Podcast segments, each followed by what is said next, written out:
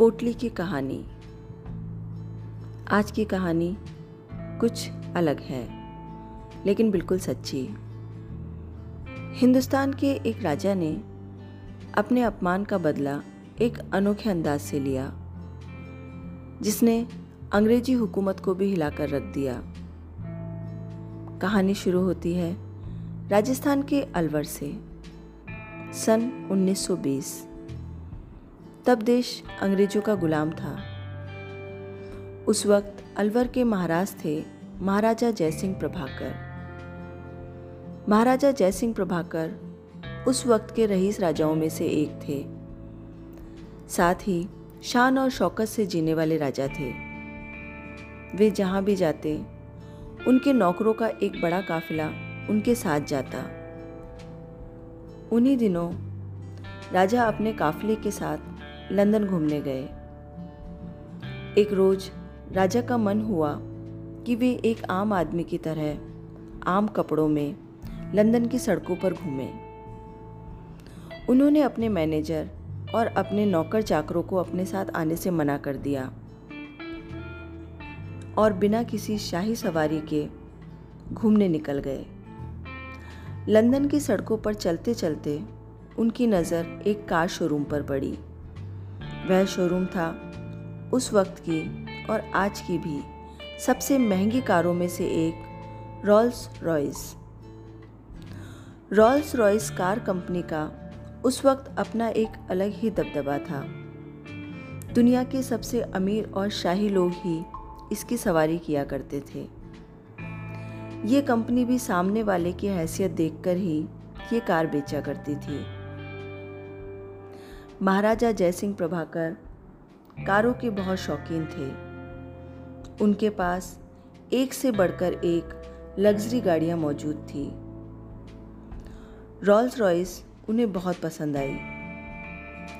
राजा ने उसे खरीदने के बारे में सोचा और शोरूम में दाखिल हुए।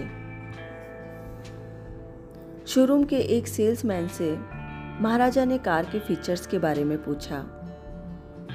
सेल्समैन ने उन्हें ऊपर से नीचे तक देखा। एक हिंदुस्तानी चेहरा। और उस वक्त हिंदुस्तान अंग्रेज़ों का गुलाम था। सेल्समैन ने कुछ चिड़े हुए अंदाज में राजा से कहा यह कार आप जैसे लोगों के लिए नहीं है। आप शोरूम से बाहर चले जाइए। एक राजा का इतना बड़ा अपमान। राजा को गुस्सा तो बहुत आया, लेकिन कुछ सोचकर वे शोरूम से बाहर चले गए। होटल जाकर अपने मैनेजर को उन्होंने उसी शोरूम में ये खबर भिजवाने को कहा कि अलवर के महाराज वहाँ आ रहे हैं। उन्हें कुछ गाड़ियाँ खरीदनी है। जैसे ही ये खबर शोरूम में पहुँची, वहाँ हड़कंप मच गया। महाराज के स्वागत की तैयारियाँ होने लगी। रेड कारपेट बिछाया गया और सभी बाहर खड़े होकर महाराजा का इंतज़ार करने लगे। राजा अपने पूरे शाही अंदाज में अपने काफिले के साथ शोरूम पहुँचे। पूरे सम्मान के साथ राजा को शोरूम में लाया गया। राजा ने गाड़ियों के बारे में कुछ नहीं पूछा और कहा, इस शोरूम में जितनी भी रॉल्स रॉयस खड़ी हैं, वे खरीदना चाहते हैं। उस वक्त शोरूम में सात रॉल्स रॉयस खड़ी थी। कोई मोल भाव नहीं हुआ। जो कीमत बताई गई, उसी कीमत पर सारी गाड़ियाँ खरीद ली गई। सभी गाड़ियाँ और उन्हें अलवर तक पहुँचाने का सारा पैसा उसी वक्त दे दिया गया। कंपनी के लिए भी ये एक बहुत बड़ी बात थी।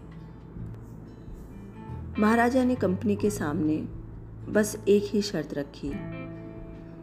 गाड़ियों को अलवर तक पहुँचाने की ज़िम्मेदारी उसी सेल्समैन को दी जाए। ये वही सेल्समैन था, जिसने राजा को शोरूम से बाहर जाने के लिए कहा था। दूसरे ही दिन महाराजा हिंदुस्तान के लिए रवाना हो गए। उनके अलवर आने के कुछ दिन बाद ही सातों रॉल्स रॉयस अलवर पहुँचा दी गई।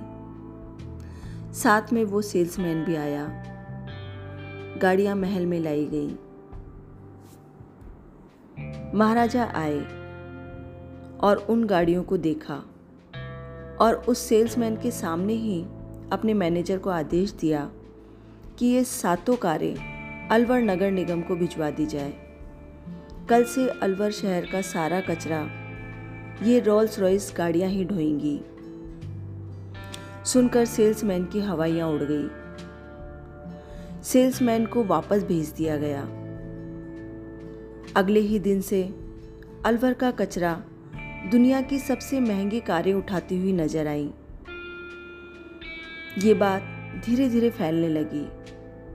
और फिर दिल्ली होते हुए लंदन और फिर कई देशों में पहुँच गई। जिन अमीर लोगों के पास ये गाड़ियाँ थीं, उन्हें इसमें बैठने में शर्म आने लगी।